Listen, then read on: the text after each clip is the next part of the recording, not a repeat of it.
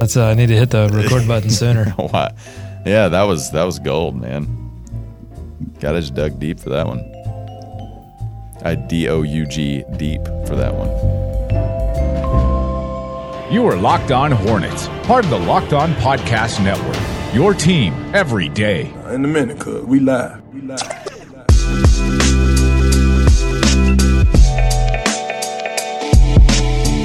Welcome to the Locked On Hornets podcast. Walker Mail, Doug Branson, still no Nada Edwards. The jaw is still bothering him, so he will not be in once again today, hoping to get him back on Monday. But it's just going to be me and Doug here on the Locked On Hornets podcast. Check us out on Twitter at Walker Mail. You can still check Nada out on Twitter at Nada the Scribe. I don't Wish him well. I don't think his Twitter fingers are hurt right now, so he's still tweeting at Nada the Scribe and at Doug Branson LOH. Find the show handle on most social media platforms at Locked On Hornets. So you saw the game last night, Oklahoma City. They come to town and they find a way to hold on against the Charlotte Hornets. 111 to 107. And in fact, they come back really with what was a 19 point deficit. The Hornets had a lead, a big lead that they were able to get after coming out in the third quarter of that game on fire, causing Billy Donovan within the first three, four minutes of that game to call two timeouts. After the first timeout, nothing stopped the Hornets from continuing to score. And again, would eventually get their lead up to 19 points. And then they slowly started chipping away. And it was just it, methodically moving that margin of victory, more that, basically the deficit a little bit smaller. And then eventually Oklahoma City would pass Charlotte despite a couple of efforts by Kemba Walker. Malik Monk hit a couple of shots in that fourth quarter as well. They tried to stave the Thunder off, but just were unable to do so. Really, the three possessions in a row where Alex Abrines hits a long two. Who? Dennis Schroeder hits a three and then Russell Westbrook down the lane. Was that the was that the Shammgod? Was that the particular play? Did he end the game on a sham god? It was close to the end of the game. It wasn't the last. That that wasn't the bucket where we where mm-hmm. they sent fans out of the stadium. No, I think that was Schroeder's three point. No, shot. there was there was a bucket where as soon as Russell hit it, then you started to see because it was a four Maybe point. that was it. I think it was a four point game that Schroeder made it when he hit that three, if I'm not mistaken. I think it was like 106, 102 at that point. And then Russell, I think, comes down, and maybe it was the that which makes the Shammgod even more impressive. When it's the Shammgod that makes the people walk out of the Spectrum Center, then that deserves a little bit more. It was the it was the finish him move from Mortal Kombat. I mean, and he finish him. yeah, and he really celebrated it too, right? I mean, he hit Well, it. I mean, you hit that in a game, you deserve to. I guess, but it, it wasn't. Here's the thing about it, though. He was against Cody Zeller, and it You're wasn't. right. He didn't really move. Co- Cody Zeller was just moving backwards. No, you're he didn't right. really do anything. If Cody Zeller had fallen on his ass or something, that's one thing. he didn't bite.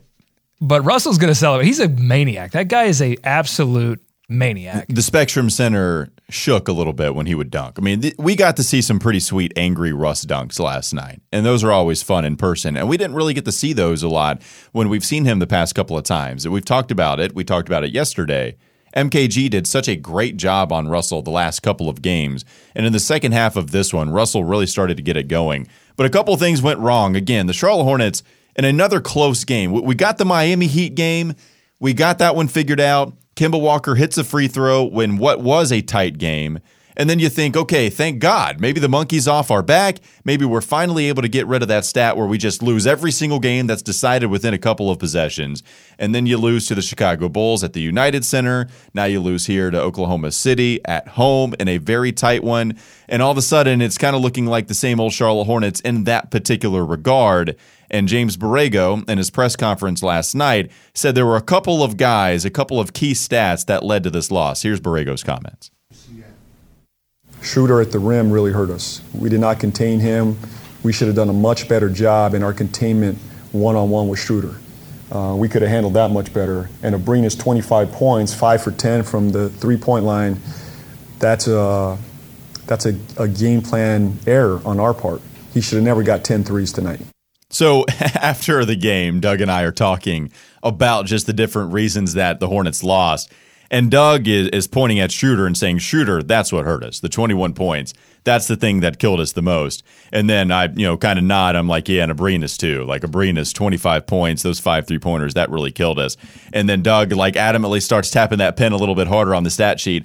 Yeah, but Schroeder, but Schroeder, that's the guy. This is the thing. That, that that's the thing that lost us the game. And then I start to pat my pen a little bit harder on the paper, like, yeah, but Abrines, but Abrines with the 25, though. I mean, that that's the one that you really got to look at. And so, of course, the question is asked to Borrego. He mentions Schroeder first, and then I give like a little nudge to Doug, like, yeah, you got Huh? it. Huh? And then he mentions Abrines, and then he mentions both of these guys 21 for Schroeder, 25 for Abrines. And then what's funny after the press conference, Doug, and what I thought was a joke. He's like, "Hey Walker, uh, yeah, you, we should definitely get that Schroeder soundbite for tomorrow."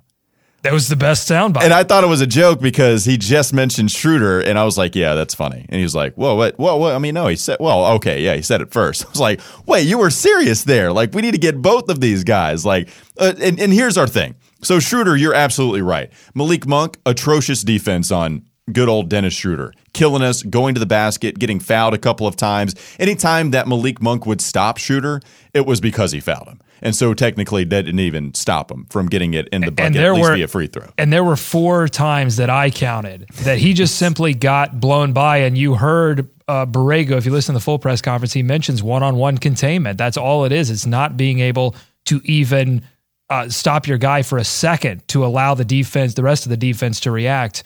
And and you saw what effect that had on the game. And and, and not and I mentioned Schroeder over Abrines because I felt like that run that Oklahoma City made in the third quarter from about seven minutes to three minutes that really carved away that 19 point lead. So much of that was on Dennis Schroeder uh, being able to st- to continue that run for Oklahoma City and not give any momentum to the Charlotte Hornets. Well, the Hornets have a real problem defending the three. And it's been something that Borrego has brought to our attention, even though we didn't really need it brought to our attention.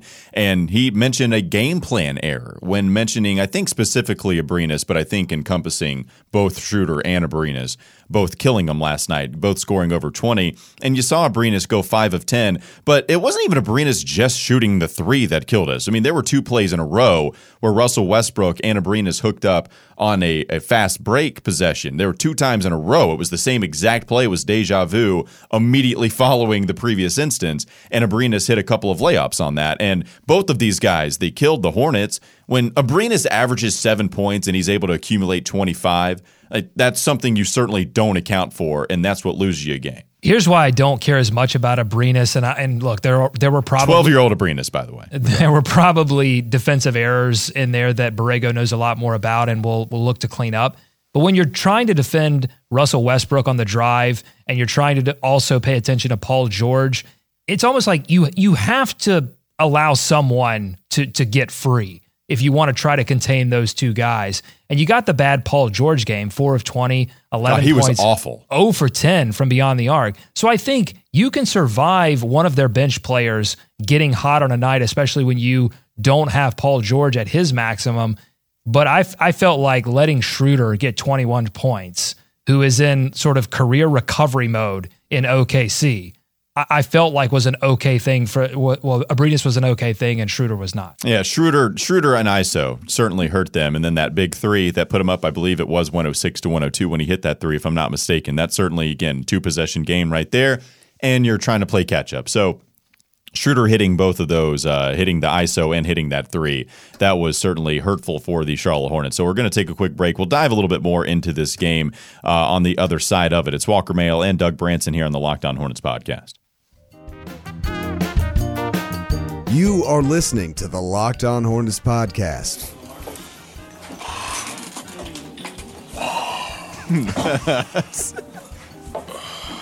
No, here's the funny part. I was listening to this to prepping for the show, and um, my wife walks in and was like, "What are you Yeah. listening Right to?" That's a little scary Cool. if, if you don't have the context. If you Yeah, walk in yeah. and you start hearing that, Yeah. that's Darth Vader. I didn't have pants on. That didn't help either. um, It's time for more of the Locked On Hornets podcast.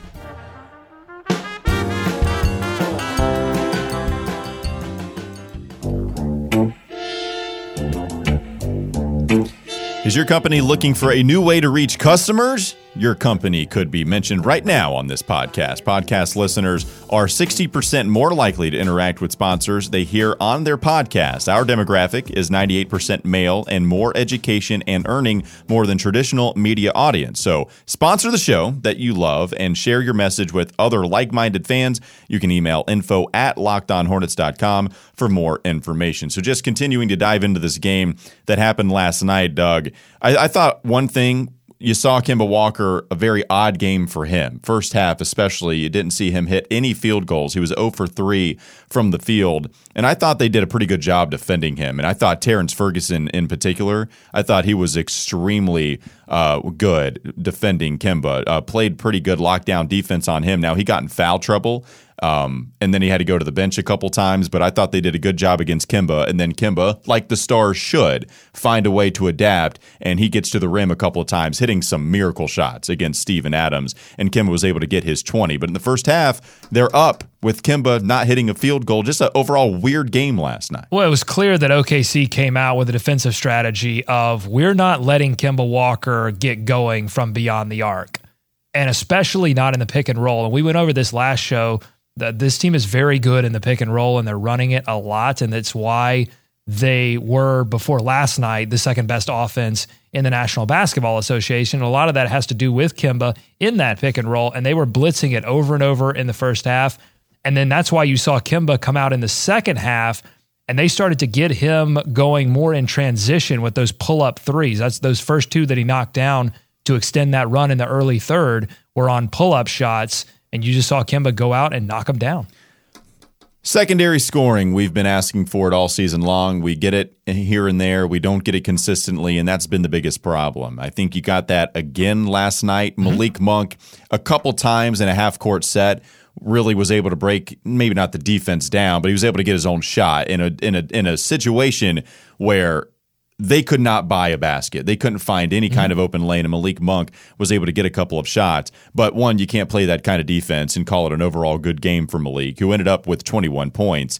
And nobody else really stepped up. You had Tony Parker with 17, but just five of 12. Had some really nice passes. I mean, if, if you get that from Tony Parker, then that's a damn good game from him. Jeremy Lamb gets early, gets going early again in this game. Remember, he got going against Miami in the first quarter, but then he starts to cool off as he did here. Only 13 points in all, and then 10 for Nick Batum. Marvin is struggling now. I mean, you're you're still struggling to find consistent scoring that makes a huge overall difference. Maybe you could have looked at Malik Monk, but the guy overall defensively, as we talked about, was extremely poor. And right now, they need to find that consistent guy, and this is going to be, I think, a constant theme throughout the season. Those 17 points from Tony Parker just amazing. I mean, he is playing really out of his mind right now and, and surprising a lot of people. And he was getting to the line as well. That was the thing. No yeah. one could guard Schroeder, but Schroeder couldn't guard Parker either. Parker was he is a legitimate problem for teams off the bench, and and it's been really exciting to watch. And also,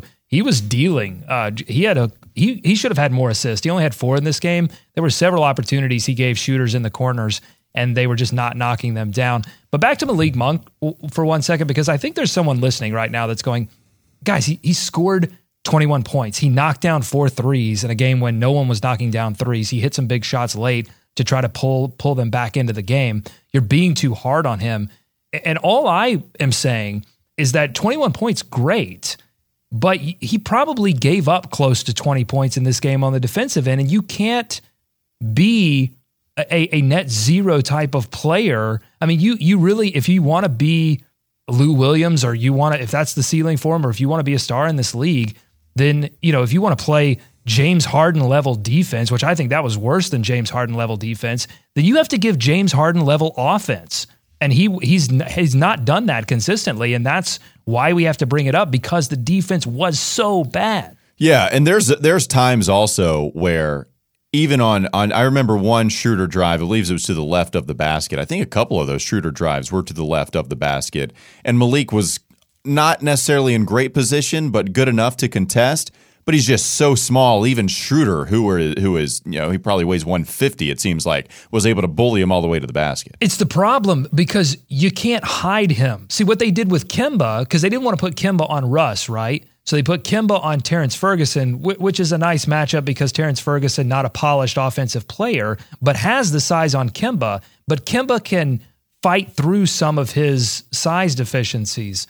Malik really can't do that. And so you, you can't hide him on the defensive end. They eventually tried to put Marvin and Miles on Schroeder, and, th- and that didn't work either. You're you're fair. you're hoping Malik Monk can just learn how to beat his guy to the spot and have quick enough recovery mode to where he can counter that. And and that's what you're hoping because as you mentioned Kemba, Kemba has become fantastic at beating his guy to the spot and taking charges. taking charges has been key to Kemba's defensive um, defensive growth, but it's not about. I don't think that Malik Monk, and I don't know if you think this, but I don't think he'll ever be a good defender. It's not really even about becoming a good defender. It's about containment. It's about holding them off long enough Yeah. to where the defense can react. Because Schroeder was getting to the basket so quickly that Zeller. Marvin, Miles could not come over for those help side, you know, deep for that help side defense. And one thing we had, haven't talked about, I haven't heard it mentioned about Malik Monk a whole lot, except maybe when he was getting profiled out of the draft. This guy's got a six three wingspan. I mean, he, it's tiny. You know, every single NBA player you see almost has a wingspan that's about three inches longer than their actual height. Or Malik Monk, it's six three. That's about it. So it's not like he's even getting his hand in a passing lane and deflecting a ball that's trying to get swung around the horn. I mean, there's Malik Monk does not have. I mean, he's he's got the athleticism to move laterally, but one, it's just not there in the IQ sta- uh, side of things right now for Malik. But also, he, he just didn't have the natural tools to be a good defender as far as the length goes, as far as the strength goes. Now, you can put weight on NBA guys. We see it all the time. Hell, Abrines last night. I watched Abrines come to the Spectrum Center last year. The guy looked like he was eight years old. At least now he looks like he's 12. But, I mean, he got some muscle put on him. And, and now you, you can see the NBA does a great job, maybe besides Kevin Durant. Like, that's the only guy that never got any weight put on him. Malik Monk, you would imagine, does get some of that. But until he does, and until he beats his guy to the spot, and until he gets a little bit smarter in that area, quite frankly, then this is going to be somewhat of a constant theme from him. So Miles Bridges look good though. Miles Bridges did have some good stuff Oh. go on in that defensive side. That was fun to see the defense to offense for Miles to Malik Monk. Here, it's it's the same thing we've talked about. Miles Bridges just doesn't quite know where to be, but the guy is so athletic. He's going to jump out of the gym and contest a potential alley oop. I mean, Miles. The That eff- was amazing. it's by the, way. effort plays. It's the effort plays. And you hope that doesn't get ran dry from him. You hope it's not just the rookie enthusiasm. You hope that continues to stay within him. But the effort plays on top of the athleticism have made him a competent team defender in this league, at least so far. And you saw glimpses of that last night. That was that was cre- we talk about creation on the offensive end a lot. That was him creating on the defensive end because that was an easy bucket for Oklahoma City in transition, and I was like, ah, he's not going to get to that. He's like, unintentionally oh, he got to that. Yeah, he's unintentionally baiting the offense right now. It's it's the uh, he doesn't even think he's going to get to that, but he's damn sure going to try. And then sure enough, he gets a fingernail on it and just deflects that pass enough. Real quickly beforehand, is this a bad loss? Because we've we've seen a couple of these debates on Twitter. Nada, I know Pre Malone talked about it. Our boy, we've we've seen a couple of Twitter handles discuss that. Man, this is a bad loss to the Oklahoma City Thunder, and this is a little bit more nuanced to me than just good loss or bad loss. I think there's a lot of different things to have to take into factor. It's an Western Conference opponent. It's another close game, which a loss in that kind of category is always going to sting now because it's just happened so many times. You had a 19 point lead, but it's Paul George and Russell Westbrook and the Oklahoma City Thunder. And so you probably already tabbed this up as a loss looking at the schedule or at least close to it. And so to me, I don't know if I classify it as an extremely bad loss, but it certainly wasn't pretty. No, I wouldn't either. I, I think that this was a situation where you had a team that has star level talent and playoff level talent on the other side of the ball, and they were desperate for a win. Like they came into this game, what one and four. They really needed to get kind of get things back on track. Two and four, I think. Now they're three and four. Yeah, it's a three game win streak for them now. So yeah, they're on a streak. And yes, the Hornets were up 19, but we've seen this over and over, especially last season. Like 20 point leads in the NBA, they just don't, especially in the third quarter, like they don't matter. Like you really needed to be up 10 15 going into the fourth quarter to have a chance to win that game, I felt like. And then I still think that Russell Westbrook would have found a way to get that team back into it in the fourth quarter, and then you would have had a close game. Instead, it just felt like after that run in the third quarter that the Hornets were not going to have enough uh, juice to to make it happen. But they didn't really blow possessions necessarily. Now they did turn the ball over too much. Nick Batum had an awful one. Right. But I didn't feel like overall, it didn't feel like last year's close game losses where where they just completely bungled the last few possessions of the game. They were able to knock down some shots, get some good offense going. They just they couldn't they And- couldn't keep from turning the ball over. And to Malik's credit on the offensive end, there was a stretch again where where the defense just clamped down, and that length caused real problems where the Hornets could not buy a basket, and Malik was the only guy that was able to hit a jumper. It was a two, it was a mid range shot, but he was able to get that. He had an excellent move on the baseline where he's twisting and and, and going in the air, and finally able to get the right angle to put it off the backboard. And I thought that was particularly good from Malik. But again, the defense there, and real quickly, well, just about Tony Parker second game in a row with him for 23 minutes or over logged in a game. Mm, a little scared about that. And, and I, I'm worried about them having to rely on Tony too much because they just need somebody else to get things going for them. You know, that's not somebody that you can keep in 23 minutes a night. Remember that the first initial uh, the first initial time I think they were going to give him was like 12 to 14. Then you see him get a little bit more than that, and then 25 and 23 the last couple of games. Maybe, but I think he surprised a lot of us with how he's looked out there. So yes, maybe you're right. But- but also over the long on term, oh, yeah, relying on him and over the long term, what is? I think it's definitely something uh, to monitor.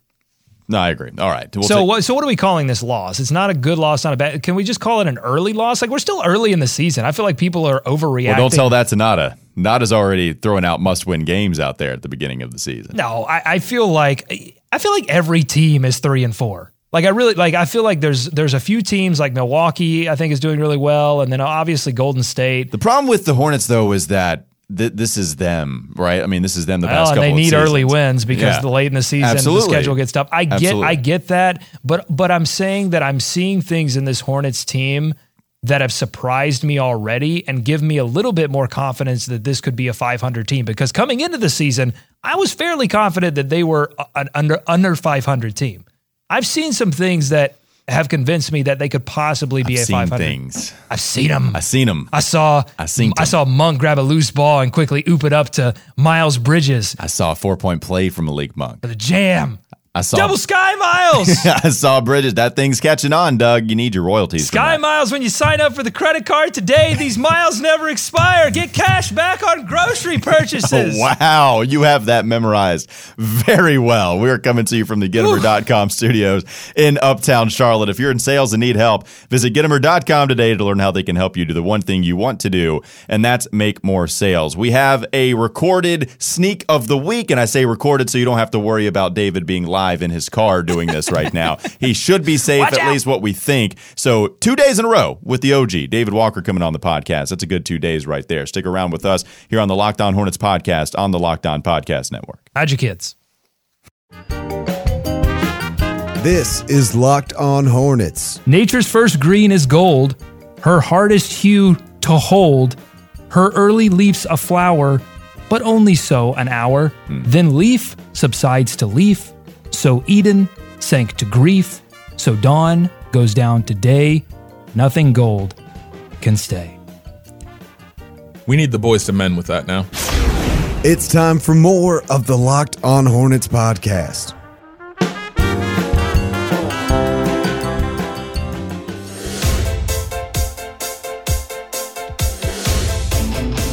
So I've noticed Doug has wanted to say something a couple of times, but I would sidetrack him with a new topic I would bring up during the break. He said, "Let's talk about this thing. I really want to do it." He's kind of keeping it a secret from me, so I, I don't know what you want. I mean, we've gone down through this game a lot in the first two segments. What is so on your mind that you have to get it out right now? We've talked a lot about this game. I get it. It's an important game in November. The must win It's a game. must win. And they lost it. And it's an ugly loss. It's a bad loss. But there is one particular thing that bothered me about last night's game. And it happened on the Jumbotron. yes, folks, I'm talking about the Mama Ricotta's Dance for Your Dinner promotion. If you haven't seen this, if you haven't gone to a game and seen this, this is a promotion by a restaurant here called Mama Ricotta's, and it's called Dance for Your Dinner, and it requires people to get this dance for their dinner. Right. Like who who thinks of that slogan? You know, who thinks that's okay? It's dystopian, right? It's like you must dance for your dinner. Dinner. Amuse me. Amuse me now. You must amuse mother in order to get your ricotta. And when you do, that's when you get your food. it's so weird. Be to me. gone, peasant. Take your crumb. Dance for your dinner. I love you it. must dance in order to eat. If you do not dance, you do not eat. There's a couple of different angles you can take with that. All not good. Like that is a weird angle for any kind of slogan, any business to take. But let alone Mama Ricotta's, they're going to be edgy and they're going to put it out there. All right, let's get to our sneak of the week. David Walker here now on the Locked On Hornets podcast.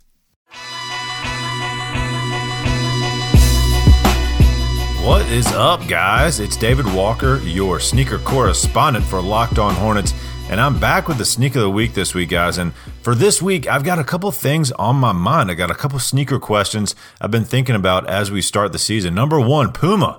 They made a big splash in the offseason, getting a couple of those young rookies, a few vets in the mix, and now they've got their first shoe out on court, and it's doing pretty good in these online wear tests. It's getting pretty good reviews. It did release, or it is going to release, in a Halloween themed colorway, and I'm not sure this is the way to go, fellas. The Puma Clyde Disrupt is all black. It is a x-ray of a foot. So it's an all black upper, orange laces, and an x-ray of a foot on the upper. I don't think this is it. I don't think this is it, fellas. This is not the way to go to make your first splash into the holiday themed sneakers, but we'll see. And we'll also see if they can sign a legit superstar, which leads me to my next question, sneaker related for this year. Kawhi Leonard, he's a sneaker free agent, turned down a big contract from Jordan Brand last year. Looking for that superstar deal. Will it be Puma? Could that be the big splash they've been looking to make to get back into the sneaker game on the basketball performance side? We'll see. Maybe he goes to Adidas. Maybe he goes to somewhere we don't even know about, somewhere something really cool we've never even heard of. We'll see. But a link up with Puma could be interesting if they want to stay in the game. They've made a good start here, signing some guys that you know, but don't yet have that guy that's going to hold down the fort for them and be their flagship superstar. My next question the Air Jordan 33. I love the shoe. I think a lot of people like it, but it's not being worn a whole lot. Kemba Walker is yet to wear it in a game. Nick Batum is yet to wear it in a game. I don't think even Frank Kaminsky has worn it in a game, but he tends to mix up his sneaker rotation a lot more than the other guys. So we've seen it on the foot of Lamarcus Aldridge, Mike Conley, but not quite making the splash that the 32 and the 31 did before that. So the Air Jordan 33, keep an eye out if you start to see that pop up some more. Last thing on my list today, guys, the sneaker king, the sneaker champ. I've got two leaders in the clubhouse right now at the start of the season. Old reliable PJ Tucker has been bringing heat all season long. I was happy to see him up his game. I knew he would when these new rules came into effect that said basically you could wear anything you wanted to. And he was like, that's what I've been doing for the last three or four years. He broke out the Nike Hyperdunk Marty McFly from 2015. This is one of my favorite shoes of all time because it paid homage to the Nike mag that was worn by Marty McFly and Back to the Future 2. And it's a really cool shoe. It's going for about 700 bucks on StockX. So he wore that in an actual game. So big ups to PJ Tucker. My other guy, our boy, Lance Stephenson, bringing the Jordan brand heat on the regular so far this season. If you're tuning in to watch LeBron, if you're tuning in to see what's going on in La La Land, Lance is bringing the heat with his shoes this season, and I'm here for it. I like what he's doing. He's stuck with Jordan Brand for the most part, and it's been pretty good because you can get a bunch of these. He's got the recent Air Jordan 11 that just dropped in a surprise release, quick release today. That'll be out this weekend, I believe. But he's doing a lot of fun things out there, so keep an eye out for that. That's it for this week, fellas. Let me know what you're seeing out there. If you see some shoes you don't know what they are, hit me up on Twitter at David B. Walker. We'll try and figure it out together. Until then, next time, take it easy, fellas. Out. David was right, by the way, about the Buzz City jerseys with the light dimming out the gray portion of those jerseys. The You gray, like that? The gray makes it a little better. It's still, I want it to be crazy. I still want it to be loud. the gray doesn't make it loud, but it makes it a little bit better. I like the gray. The Chicago jerseys, I think, win it for me. I love these Chicago. They're good. City They're not better than Denver's, though, right? You're going with Chicago's over Denver's. Chicago's so clean though, man. Using the the Chicago flag, which is just iconic in and of itself. The color, you get that little baby blue in there. It is the baby blue is nice. I, It's I- really- I- If I were to put together a food chain, I would put in some. I I think it would be Denver's number one. Minnesota's Prince jerseys are awesome. The the aesthetic appeal of Brooklyn's Biggie jerseys, those things are sick. I love the Brooklyn jerseys. Chicago's is great as well. Like they well done for the most part around the league. Lance Stephenson getting a cameo there from uh, David Walker. He's doing some fun things, maybe a little too fun there in LA for LeBron. Did you see the the over the head or no? It was behind the back in transition, like ten feet over LeBron's head. I was watching PTI and they were doing what's the word and they were describing Lance's pass and Mike Wilbon called it what he's going to do to that team later on and he said it was sabotage. Sabotage! he's going Saboteur! he is going to sabotage that team and their chances to make the playoff. And you don't want to see oh. LeBron when he's out of patience. I miss that man. I miss him. Lance is fantastic. God, I miss Lance too. Thanks for listening to Locked On Hornets here on the Locked On Podcast Network. Follow us on Twitter and Instagram at Locked On Hornets. Subscribe to us on Apple Podcasts, Stitcher, Overcast, wherever you get your podcast. Just search Locked On Hornets. We'll be back Monday after they play the Cleveland Cavaliers. They play the Atlanta Hawks on Tuesday, and that will end the homestand. So we'll be there to recap the week, preview it all uh, next time on Monday here on the Locked On Hornets podcast. Dance for your dinner. See you guys.